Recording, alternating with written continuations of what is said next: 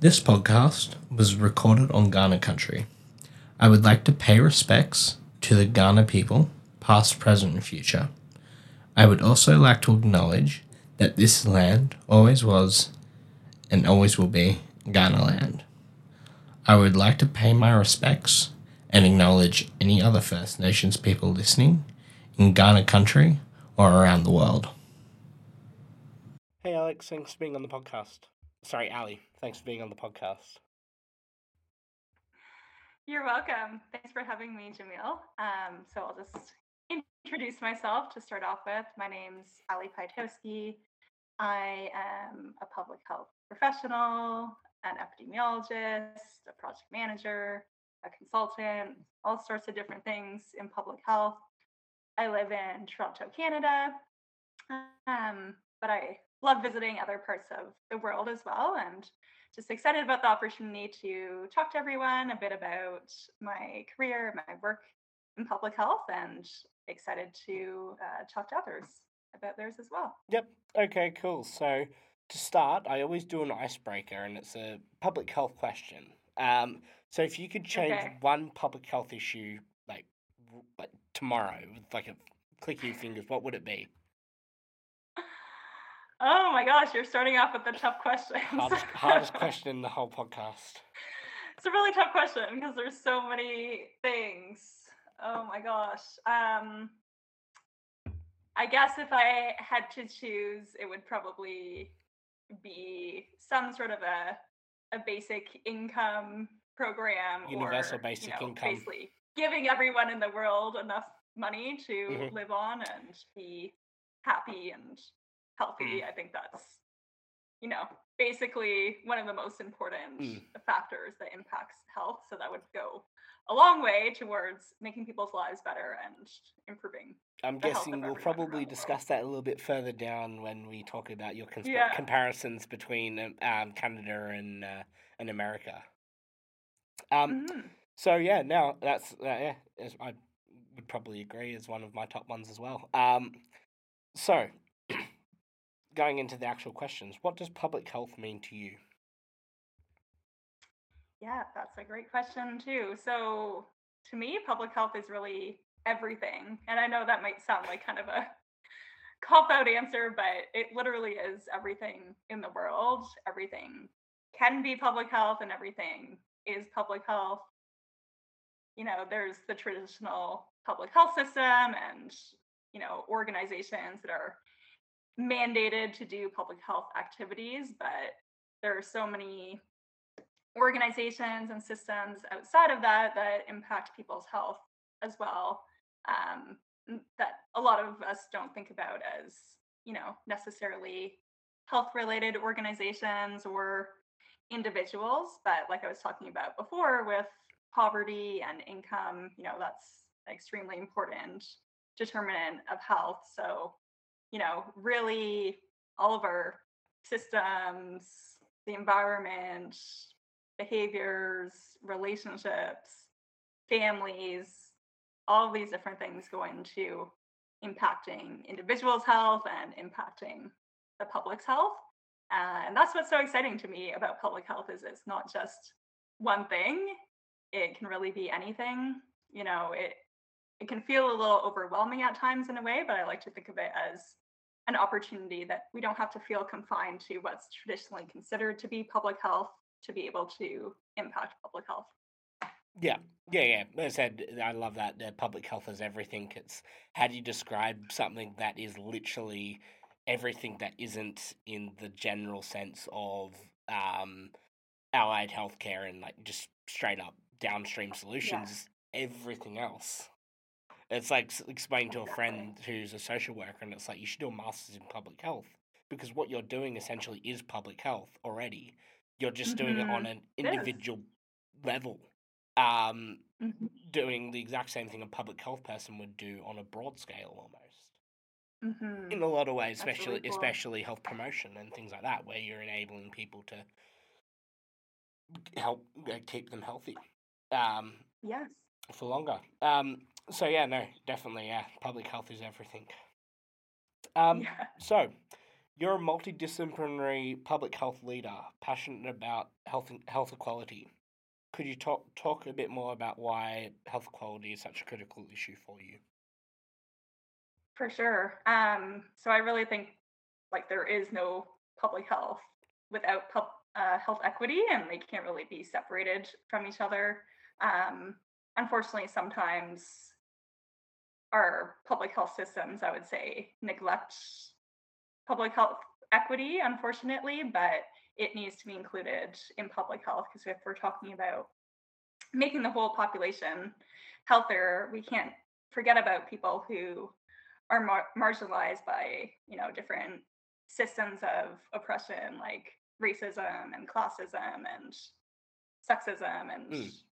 um, homophobia and all these all these different things um, those need to be woven into public health and in fact they need to be a focus of public health because people have been systematically not given as much of a chance to be healthy. So you know they actually deserve to be given more resources to help them to have the best chance at health. And health equity is actually good for everyone you know there's the obvious um, ethical part of it that you know we just want to help people and everyone deserves to be able to be healthy but at the same time it also makes sense economically you know taking a proactive approach and um, helping people to be healthier giving them the resources that they need you know that will save healthcare costs in the long term um, you know improve the economy all these different things. So um, it's really kind of a win-win situation i would say it's good for um, people and it's good for society as a whole too Yep. Yeah, yeah, definitely, yeah. Um so kind of backing up a little bit. I didn't really think of how I should put the questions in. I probably should have put this one before this one, but it doesn't matter too much. oh okay Um could you share um the journey that led to where you are now as a public health consultant?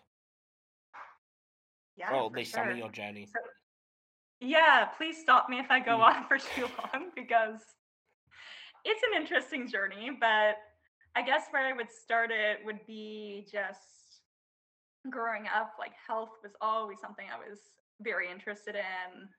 I always knew I wanted to pursue something in the health field. I was fascinated by health and diseases. I loved watching shows like Mystery Diagnosis and Dr. G Medical Examiner. You probably like Not sure if anyone then? has seen those. Have you watched them, Jamil? Not I don't think they're available in Australia. Okay. Well, maybe they have similar shows, but Mystery Diagnosis was basically it was a show um, where people would experience very strange medical symptoms, and they would go to all these different health professionals. Sounds sounds like the documentary version of Dr. House. Yeah. Yeah. Kind of like the real life version of that. And sometimes it would be these very rare diseases that they were diagnosed with, but sometimes it would also be very common things. And unfortunately, they just hadn't, um, Misdiagnosed.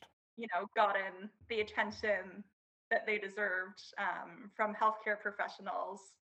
You know, that they weren't being taken seriously and all these different things. Um, but I was more interested in the part about the diseases and what was going on with them, to be honest, because um, I, I guess I like the mystery aspect of it and, you know, putting different clues together to figure out what's going on with a person.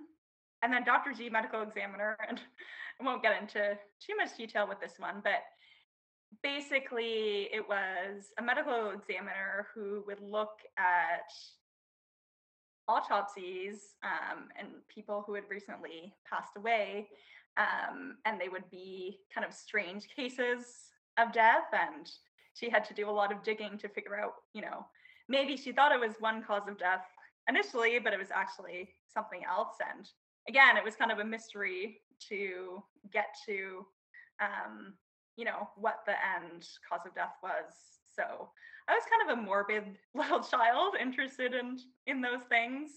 Um, but as I was getting older and thinking about pursuing post-secondary education, like I said, I wanted to go into something health related. You don't know necessarily a lot when that when you're that age about the different possibilities that there are. Um, so I just thought kind of automatically, oh, I need to do something clinical, like I'll become A doctor, I'll go to medical school, which is a great option. Um, but I didn't know about all the possibilities that were out there. And fast forward, I decided to do a general health sciences degree for my undergrad, uh, which was a great program. I'm very thankful that I chose that because This was in Canada, it was correct? quite broad. Uh, yeah, Yeah. University of Waterloo in Ontario, Canada, not too far from Toronto. Um, but yeah, it was super broad. You know, I could kind of pursue whatever I wanted related to health after that.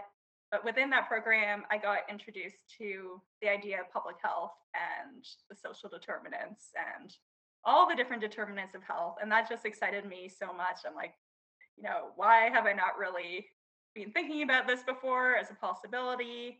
And it just really resonated with me. I realized I was more of a big picture person who wanted to work on things at a population level rather than individual.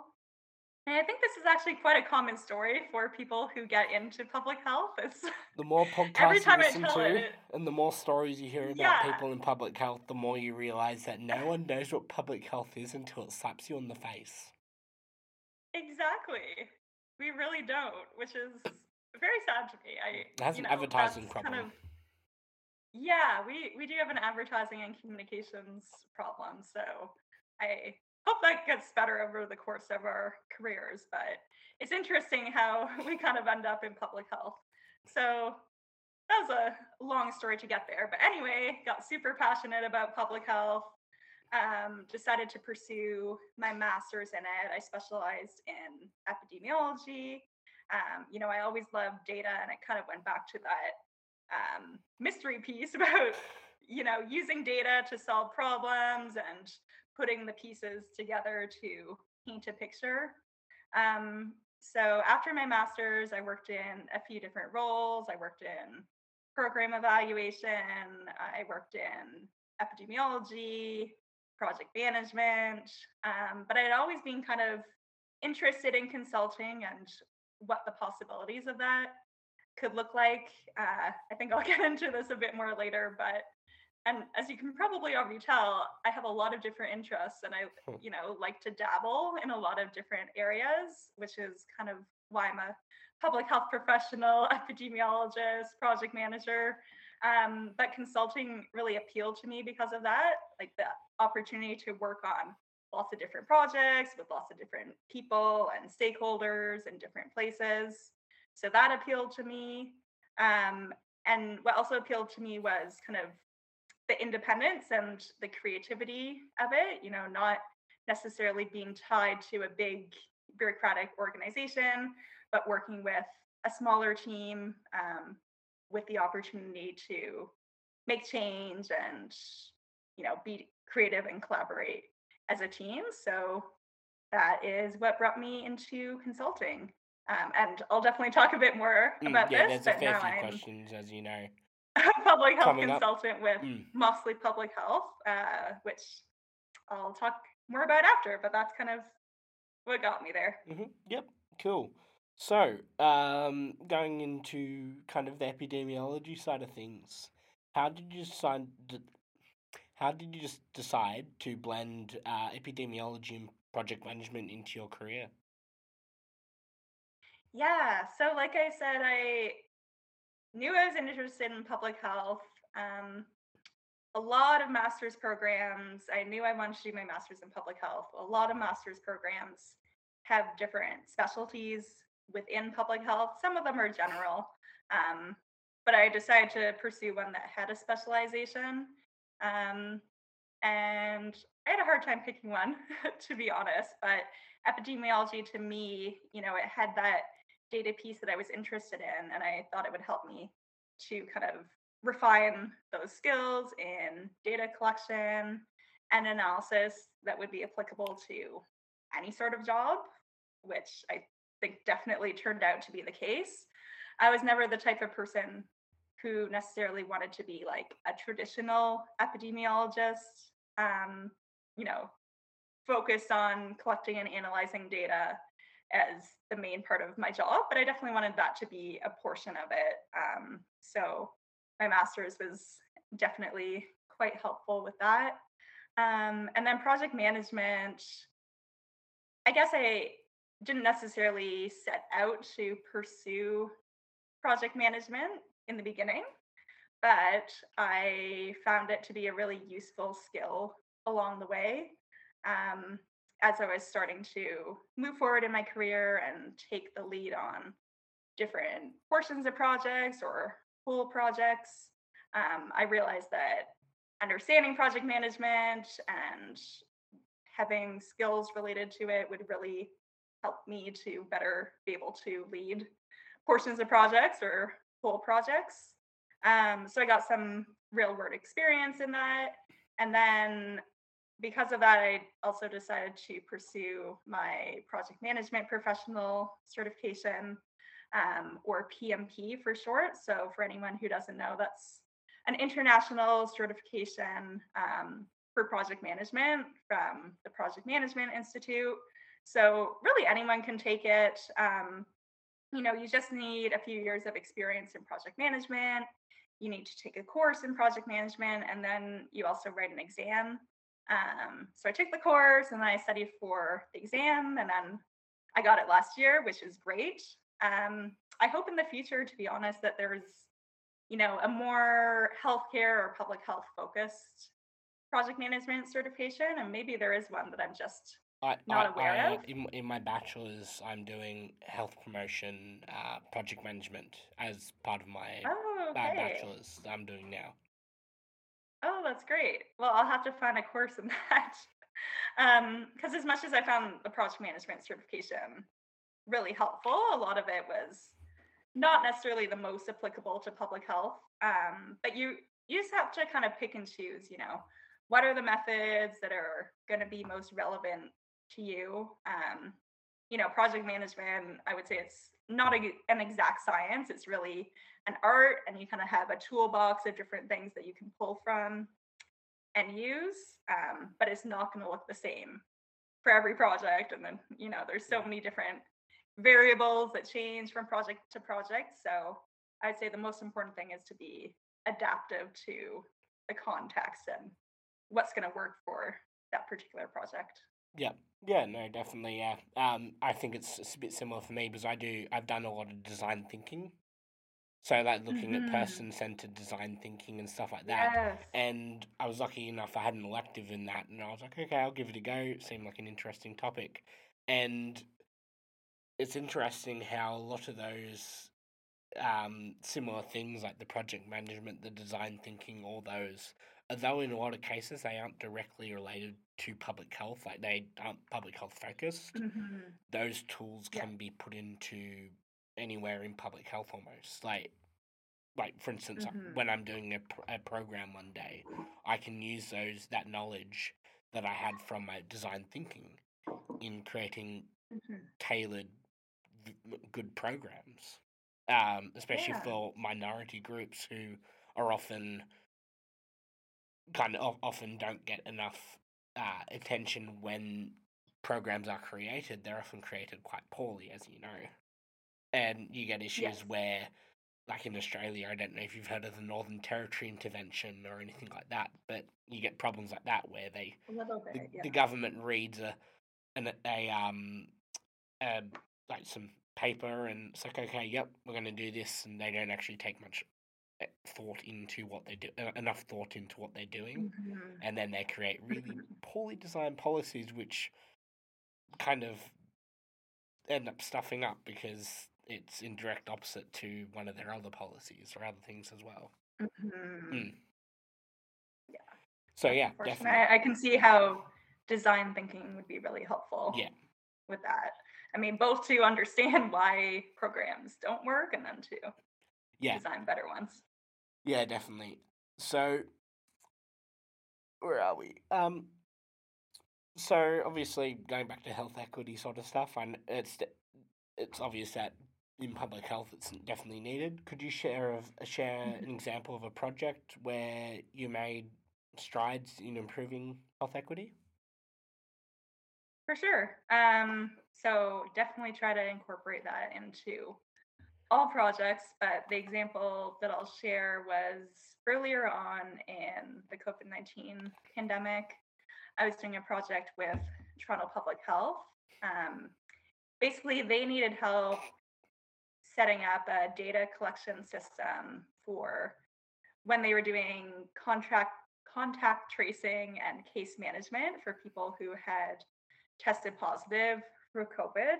At the same time, they also wanted to collect sociodemographic data about these individuals so they could understand, you know, who was being most affected by COVID um, and to better target their response. Um, and this was a little bit of an add-on after the fact, I would say. Unfortunately, it wasn't started right up front, but um, they did realize that it was really important to include in their data collection. They just needed a process to get there. So basically, we helped them to incorporate sociodemographic data questions into the list of questions they would ask people when they were doing contact tracing. Um, you know, asking about race and ethnicity, gender identity, sexual orientation, disability, um, income, where they lived, all these different things. And then being able to use that data to understand, you know, which groups are being disproportionately impacted by COVID 19, which, as we know, it was racialized, lower income communities. Um, the vast majority um, of the time were being disproportionately impacted, unfortunately. And, you know, that's not a surprise based on everything we know about the social determinants, but it's still really important to understand. Um, and, you know, to be able to make the case to policymakers and politicians that these are the groups that really need extra support. Unfortunately, we keep having to make that case. So having the data helps to do that. And then also, I think one of the most helpful things was being able to show where within the city of Toronto, um, you know, where were the most outbreaks taking place, where were the highest um, like positivity rates for COVID, um, so that they could implement like localized COVID management and prevention strategies in those areas. Um, and have more community testing sites there when the vaccine came along, like more local vaccination sites there, um, community ambassador programs, more targeted information for those communities. So basically, having that information about health equity and the health disparities help them to be able to make better decisions um, to be able to improve the equity of the COVID 19 response. Yeah, yeah, no, definitely, yeah. So, um, obviously, you did that with epidemiology, and um, and then there was probably health promotion people or something similar who then implemented your, um, for lack of a term, research or your findings. Yes. Yeah. Yeah. Did you find what they did effective enough, or was it a little bit on the kind of um, the data's there, but they didn't really do an like. Do you think they did enough in that sense? If that makes sense. Yeah. Um. I mean, I don't. Overall, no, I don't think the response was enough because you know we consider we continue to see uh, racialized and low-income communities disproportionately affected. So really, nothing anyone was doing was enough. Um, but at the same time, I do think there were strides made. Um, it wasn't it you know was partially from the public health um, department and and the government making those strides, but a lot of it as well was really from those communities taking it upon themselves to make their own difference and you know figure out okay like why are we being so impacted by covid and what can we do to better protect our community against it. So, um, you know, them really taking charge of those testing and vaccination sites and making them community led. And I'll talk a bit more about that later. Yeah. But, yeah.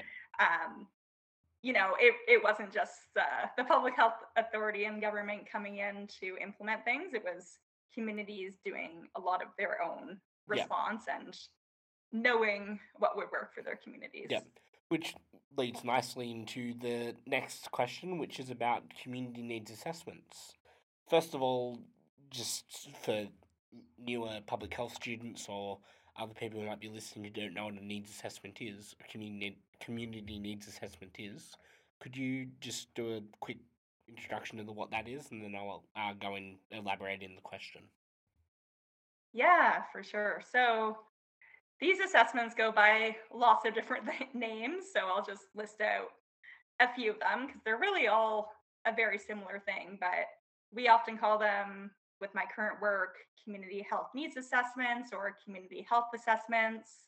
Sometimes they're referred to as population health assessments, just needs assessments, um, community needs assessments, all these different things. There's probably a lot of other terms for them. But basically, the main thing is that, and specifically within the health sphere, you are basically doing a current state assessment of what's going on in a community related to health um, and looking at different types of data in order to do that.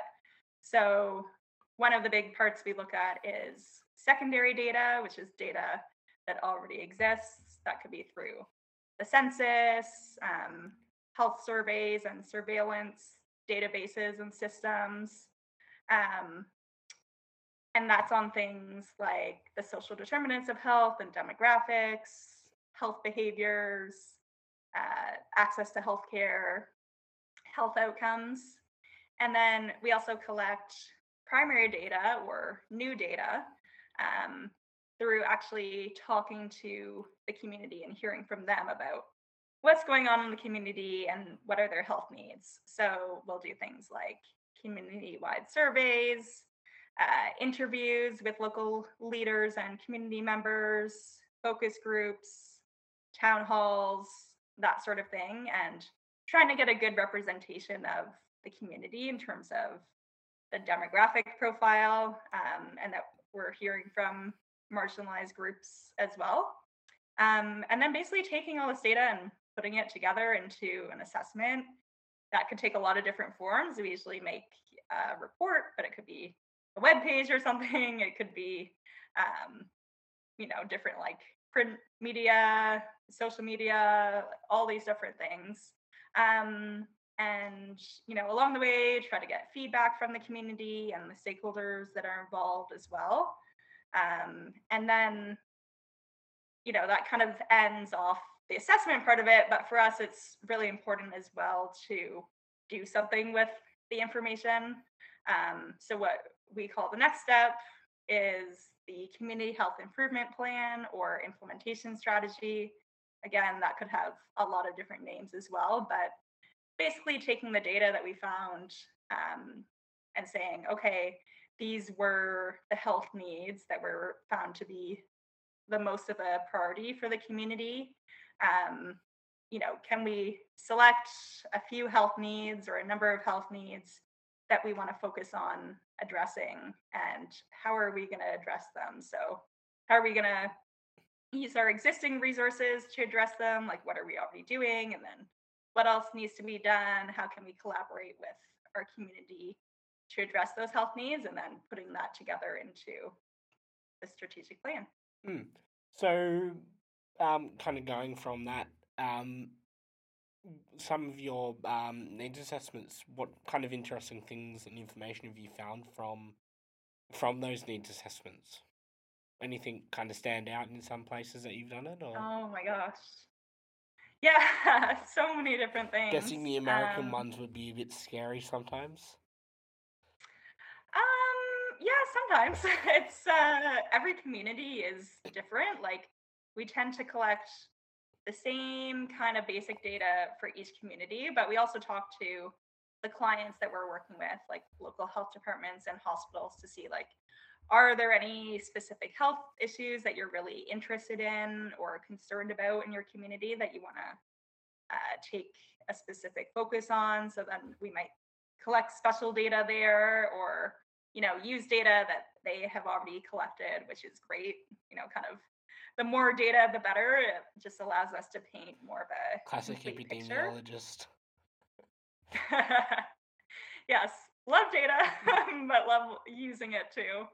Um, but interesting things. Um, I think my favorite part of the assessments is probably talking to people specifically. Like I love gathering the data through the secondary data, but I think one of my favorite parts is doing the interviews with people and literally just listening to people for about an hour and letting them talk. And often people really enjoy this as well. it's like a bit of a therapy session, you know, talking about what's going on in hmm. their community and what's going well, what can be improved, what they would like to see changed. And we always ask people as well for their ideas for how to make change in the community. And people have amazing ideas. Of course they do. You know, they know their communities the best. And then we try to actually take those ideas, you know, back to the client and say, here's what the community said, you know, definitely consider that at the very least when you're developing those strategies. So that's probably where I learn the most interesting things from people. You know, there's a lot of very personal stories that people tell. People um, are very open with us, which is very kind. Um, but I think that really helps to bring the data to life. You know, we're not just saying, oh, 10% of people have diabetes. We're actually hearing a story from someone who's been affected by that and like why it's such an issue in the community. So yeah, yeah, those are some things that stand out. Yeah, no, definitely, yeah. Um, so, um, obviously from that we can kind of tell once again um, that your work um, is like has a lot of diverse stakeholders, um, and Mhm. it's and like that's a good thing. Um, obviously, uh, just trying. Um, how how do you uh create that kind of meaningful and kind of genuine connection with your stakeholders for successful engagement with them? Yeah.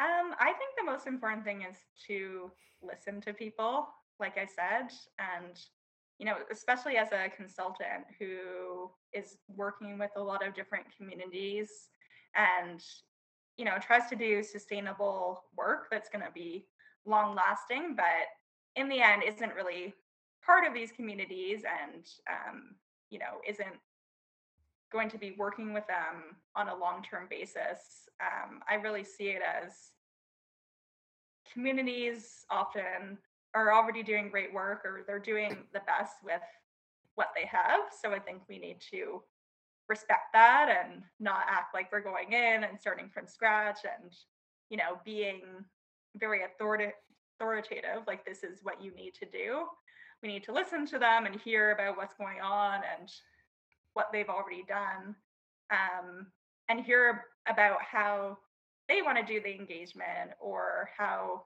they would like to be engaged with.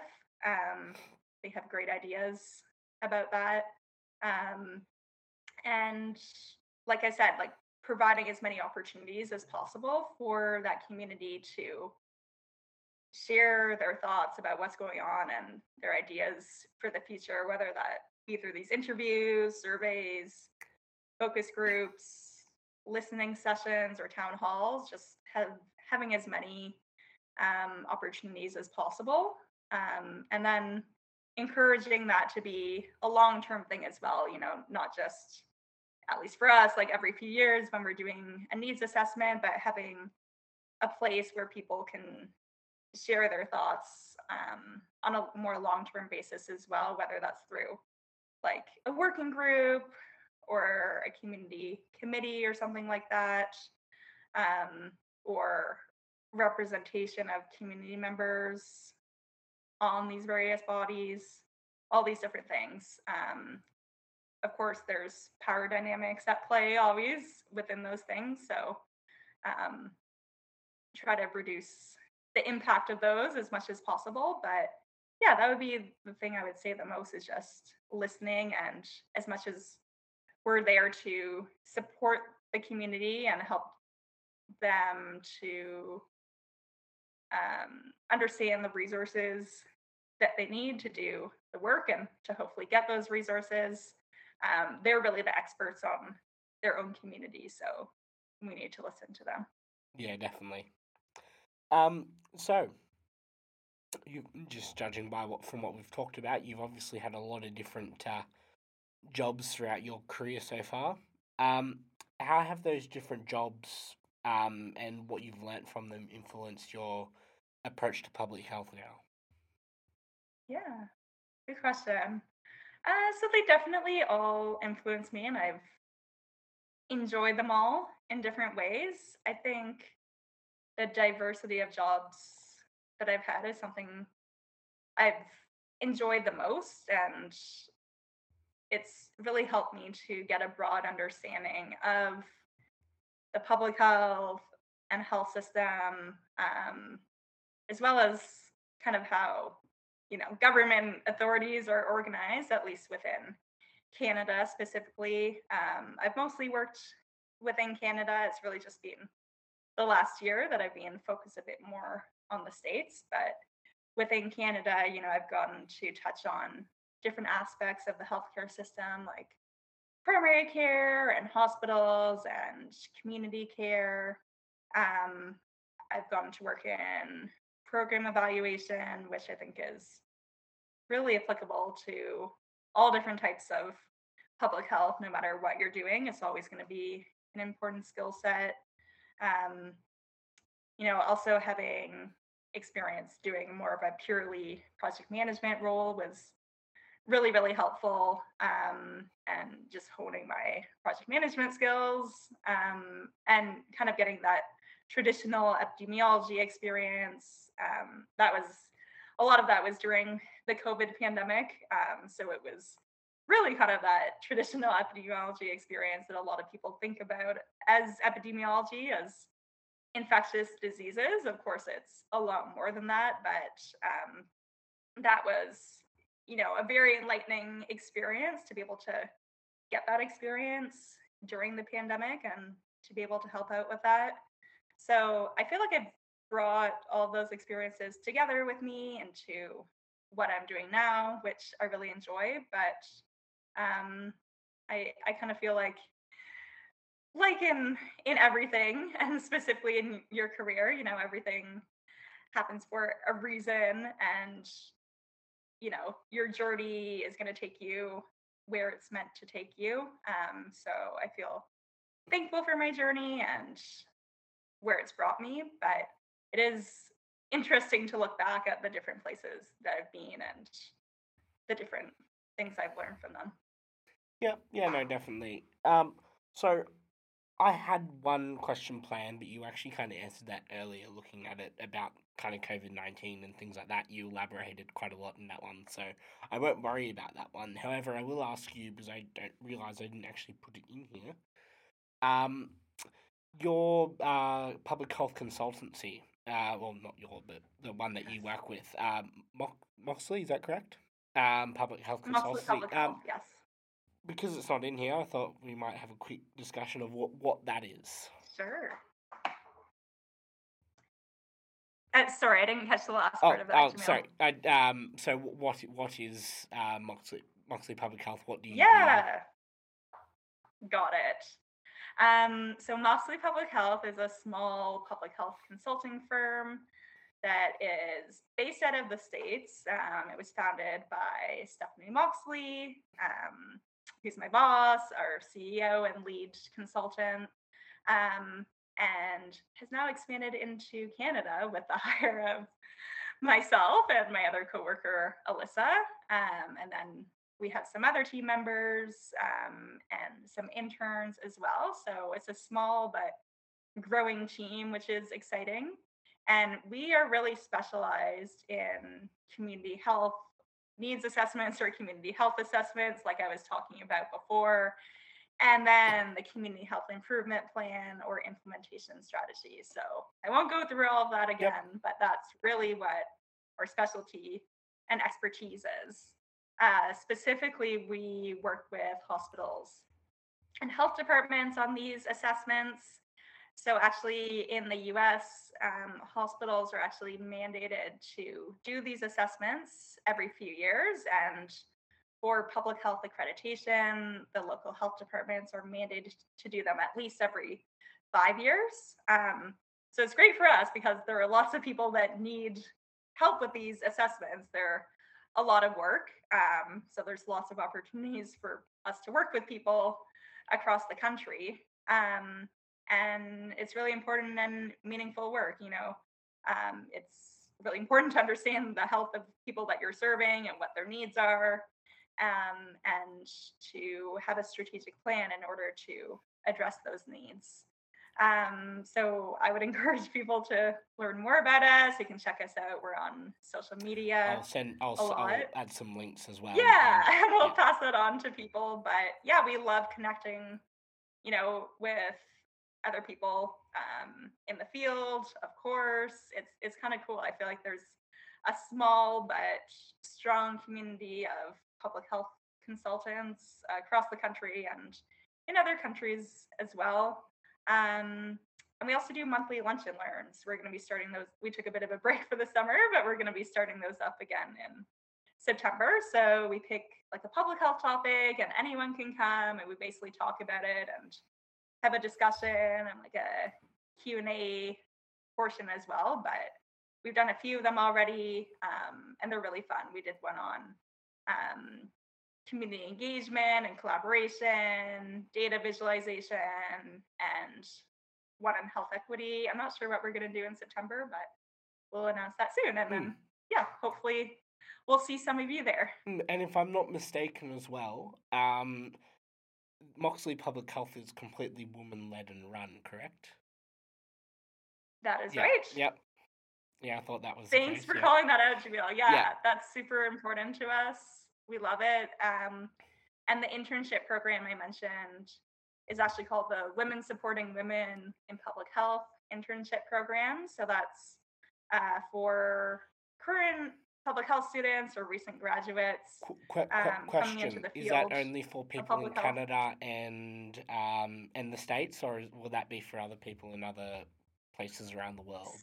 Yeah, so so far it's just been in the states. Um, we had a lot of applicants for the first cohort, which was amazing. We kind of had to narrow it down a little bit. Um, so we went with the states for now, but one of the other reasons we went with the states is just because of the time zones. It's a little bit hard to Definitely, yeah. work with people in a lot of different countries and different time zones. Um, so that's where we're at right now. But you know, it's not to say it won't change Hmm. in the future. But we actually just started it this year. Yeah. Um, we've had eight interns so far, and yeah, we're definitely going to continue it in some way. So I'm excited to see what it looks like in the future. Yeah, no, definitely, yeah. Um, accidentally closed it. Give me a second. Um, okay, so going on to back to the oth- the normal questions again. Um, you're a strong advocate for data visualization and knowledge translation. Can you discuss discuss why this is so crucial and important to public health? Yeah, totally. Um, so I've seen way too many reports over the years that are great reports. You know, there's a lot of work that went into them. They're really well researched, but they end up sitting on shelves or unopened in people's emails.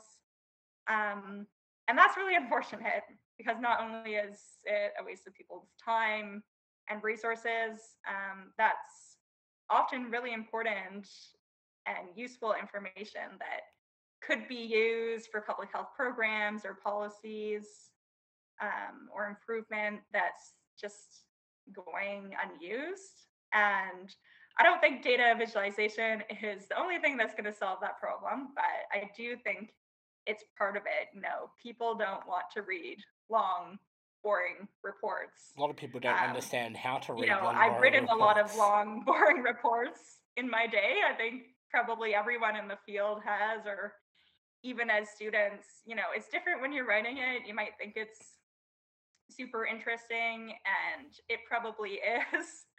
but unfortunately, it's just, it's not going to be as interesting if it's just pages and pages of text.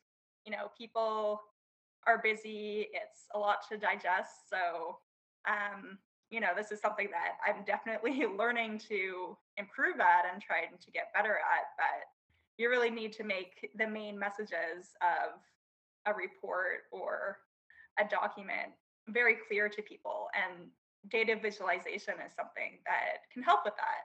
And it doesn't have to be complicated. Like I said, we talked about this in one of our lunch and learn sessions, and we gave people, I think it was five tips for data visualization, like that you can just implement right away. And a lot of it is just really simple things like changing the colors of data um, or pieces of information to make it stand out. Um, you know, making graphs interesting and really clear, not just using like one type of graph, like a traditional bar graph, um, being creative with your graphs, using icons and infographics, um, varying the size of fonts. Um, Sounds like you photos. like using Canva as well. For, I, for I all do that like sort of using thing. Canva. Yeah. Honestly, I do a lot of work in PowerPoint, to be honest. Um, and then also, there's a lot of free sites where you can get. I mean, there's great icons in PowerPoint, but there's also a lot of free sites where you can get like very good icons as well. We also work with a graphic designer. We're fortunate to, um, who helps us a lot with that type of thing. But I try to do what I can myself as well and improve my skills in that area. But all that to say, data visualization makes things more interesting to read and then makes the data more useful because it tells you, okay, I'm looking at this graph. What am I actually supposed to take away from this? And how can I use this data? And you're not spending, you know, an hour looking at one graph and trying to figure out what it means. So I think that's why it's so important. Mm, And I assume kind of an add on to that as well is using more natural language so the general public can understand what you're talking about. It's all well and good to have a graph Yes. that is about like the mortality of two of two different popula- populations or something like that, but maybe they're from a low socioeconomic area where they don't hear the word mortality enough, and that could that alone could be mm-hmm. like, what's mortality?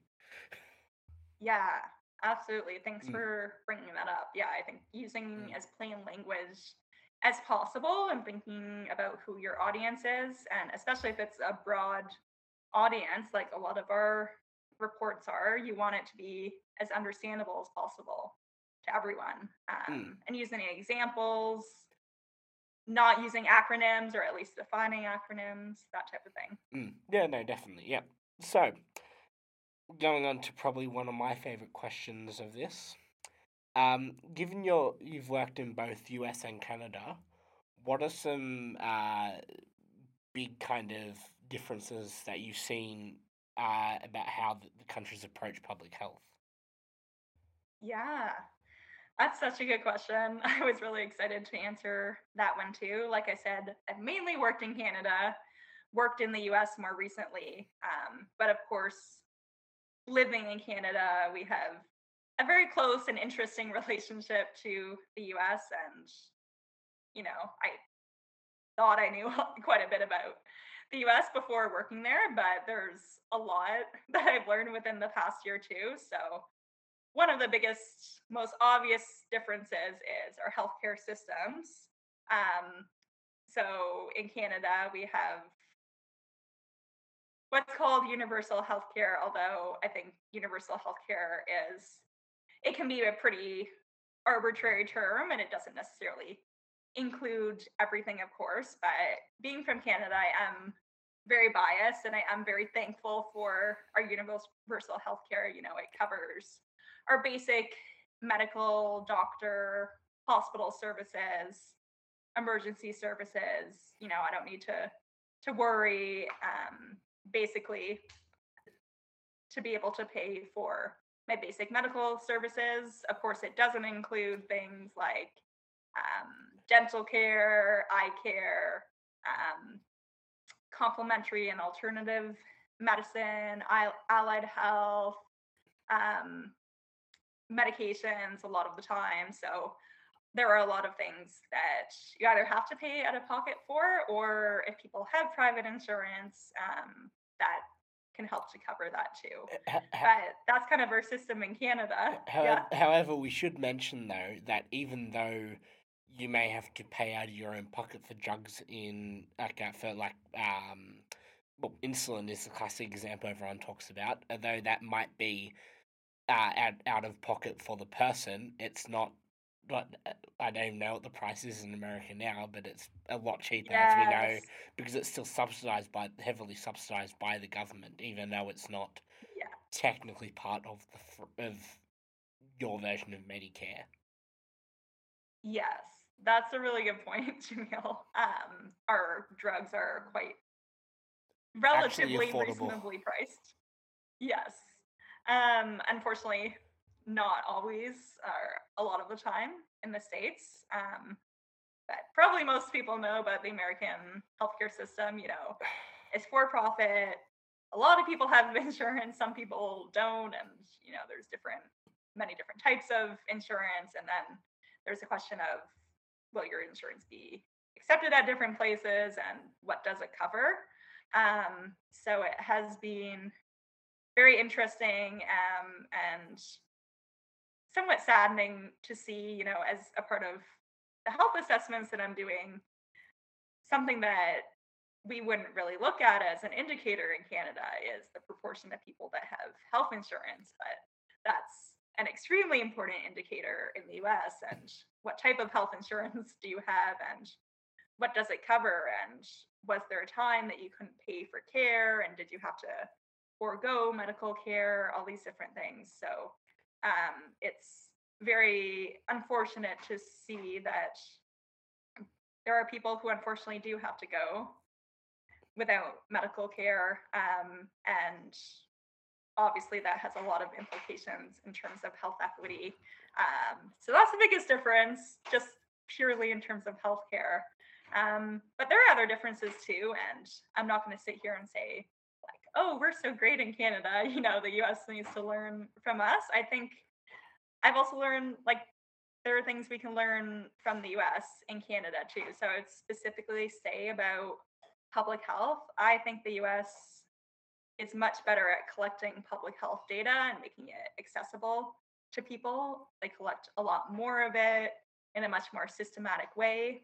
Um, they collect a lot more sociodemographic data. They're much more open about collecting race and ethnicity data, and that's something we neglect a lot in Canada because we're not as open about talking about race and ethnicity. um, and then it's a lot more publicly available. So that has been a very pleasantly pleasant surprise working in the states is just being able to find a lot more data for our health assessments and having it publicly available, not having to pay for it like we sometimes do in Canada or put in like a massive data request in order to get access to things. Like a lot of it is just already out there for people to find. So I think there's a lot of transparency, um, which is good. So yeah, that's that's another difference that I would say. Lots of other differences, but think I'll stop there for now. Mm, yeah, yeah, no, definitely, yeah. And um, you mentioned as well just the, the um, I said we should definitely have a quick talk about the other one as well, right? The topic start we started talking about the uh, universal income idea. Um, Yes. as we know, America. I actually saw today. I didn't realize how low three dollars. It was like three dollars fifty a day minimum wage in America. That's like, uh, sorry, an hour. Sorry, that's like, that's like not much at all. like to put in perspective, No. Australia's minimum wage for like you to work in a kitchen, cafe, those sorts of places is like about twenty dollars an hour. To put it in perspective of the difference, like Wow. Yeah. And I don't know exactly what the conversion is, but it's not Canada, it- it's it's not that different. Um, it's about ten. d- 16. It's about ten dollars either way, give or take. Um, that sorry, the Australian one is ten dollars. Either way, I don't know what it is right now.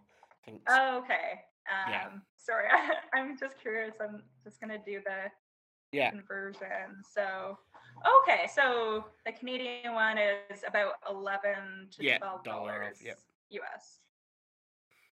Yeah. Um. Anyway, that also doesn't help, of course, in terms of Mm. Health equity. And so, what, what, why, why is it important to have some form of income? I mean, it's obvious, but kind of for for those people who might be against the idea of a universal income, that sort of thing. How would you convince someone, for lack of a better word, that it's actually a good idea? Yeah. Well, I don't necessarily know the right answer in terms of Yeah. What the system needs to be. I think there's a lot of arguments around that. You know, is it universal basic income, raising the minimum wage? Like, That needs to be done what, regardless. what is it? But the thing that I think a lot of us can agree on is that people need money to live and to be healthy. Um, money affects everything. And of course, in places like the States, it affects greatly your access to healthcare, but it also affects your access to other services, um, your ability to afford healthy and quality food and to access it, um, your ability to afford different services that you need to pay for. Um, you know, typically, if you're lower income, you might be working in a job that might be more stressful or have poor hours or could be you know more physically and mentally demanding and more detrimental to your health um you know the Mm. more you're struggling with money the more you often have to work and not have time for yourself or time for your family or time to do things that are maybe going to make you healthy. You're just trying to survive and pay the rent and pay for food and pay for things for your family. You know you don't have the luxury of thinking about things necessarily like your own mental health or your physical health like nutrition and physical activity. Um, so it kind of just puts you at a big disadvantage in general you Mm. know? You're not thinking about necessarily you don't have the luxury of thinking about oh is the food that i'm going to eat healthy? You're just thinking Yeah. about am i going to have any food to eat let Mm. alone is it healthy? Um so in i could go in- on and on in- and on in- for yeah in saying it doesn't time. it doesn't help when when most western countries subsidize the burger but not the apple. Yes. Yeah. Uh but yeah no, exactly. Yeah not to mention the cost of healthy versus yeah yeah yeah yeah less healthy food Yeah. and yeah um, you know how accessible it is to Mm. people like systematically um, you know there's a lot of food deserts and food swamps in lower income neighborhoods and um, the lack Mm. of transportation in order to be able to get to these places maybe can't afford a car um, or maybe there isn't public transportation or you can't afford public transportation too um, yeah so many different things. Mm. Yeah. Yeah, so we're getting close to finishing up. This is the last kind of question, kind of a two parter again. So, where do you see the future of public health going? Yeah. Well, there's probably a difference between where I see it going and then where I hope to see it go. Um, I'm a pretty positive person overall, um, but unfortunately, I at the moment at least, I don't see there being a lot of investment into public health, and in a lot of places, I actually see there being cuts to public health funding, and it's very unfortunate to see, especially um, since the pandemic. But I think there's a perception that okay, COVID is over, even though, as we know, it's not over and it's still affecting a lot of people. Um, but it's not considered an emergency anymore. And okay, we poured this money into public health for the duration of the pandemic, but it's not needed anymore um, because that's what public health is seen as.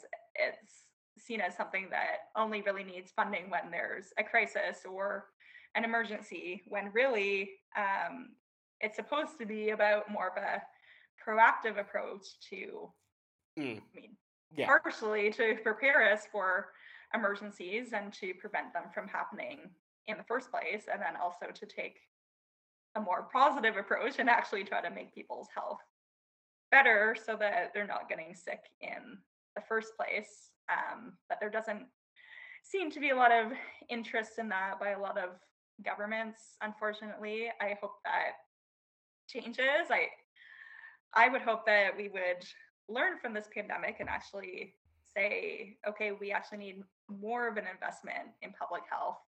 Um, you know, I think people working in public health did their best during the COVID pandemic. Um, of course, mistakes were made, but I think part of the reason that things weren't always done in an ideal way is because public health was underfunded in the first place and they didn't necessarily have the resources to address the pandemic Or in an government ideal officials way. not So- listening to the people who actually know this stuff.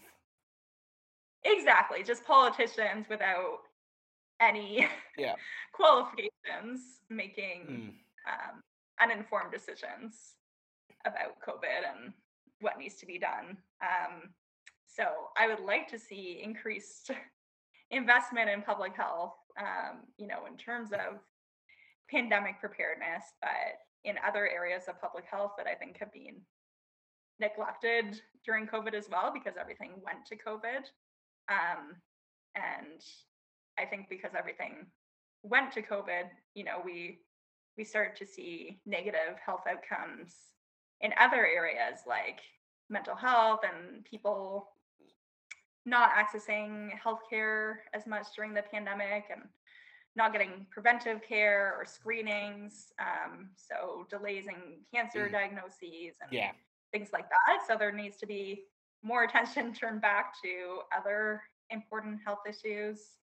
Um, but I guess in the long term, I am hopeful because even if unfortunately there's an underinvestment in public health, I do see there being more interest in public health as a whole. I feel like there's more people wanting to study it, wanting to go into it as a profession. And I am really inspired by the next generation of public health professionals. It's really inspiring to um, talk to people and hear about their goals for public health. So I am really hopeful about what it's going to look like in the future because there's going to be a lot of passionate people there. I just hope we have the resources to match the interest in it.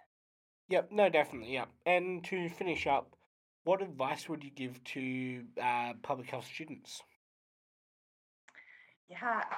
Um, so I think I'll go back to what I was talking about before with the having a lot of interests. I always tell people it's okay to have a lot of interests. If you don't have a lot of interest, that's okay too. You know, if some people from a very early time, they know they have like one very specific interest that they want to focus on, even within public health. You know, maybe they're interested in breast cancer in a specific community in a specific country or something like that and they really want to focus on that and that's awesome and i think they should do their phd in that subject i think that's absolutely perfect for them but some people are like me and you know i feel lucky that i found my passion for public health but i've never felt like within public health i had this one particular topic that i wanted to focus on um, and i would just say to people that that's okay. Um, you might find that at some point, but until then, it's okay to just keep exploring different areas. There's lots of different areas in public health. Um, and it's okay to kind of be a generalist and be multidisciplinary and dabble in different areas because that can actually help to prepare you to where you're going in your career journey. You know, my career journey is obviously not over yet, but for now I'm I'm really enjoying focusing on consulting and I feel like having those different experiences in different sectors and different skill sets has allowed me to be a better consultant. Um, so don't worry about nailing down that one specific interest right away. Um, just keep doing what you're doing and enjoy learning about all areas of public health. Yep, yep, cool. Thanks. Um, so thanks for being on the podcast, Allie. It was really good. Thank you so much for having me. It was great. Appreciate the opportunity. Yep. All right. Thanks. Bye.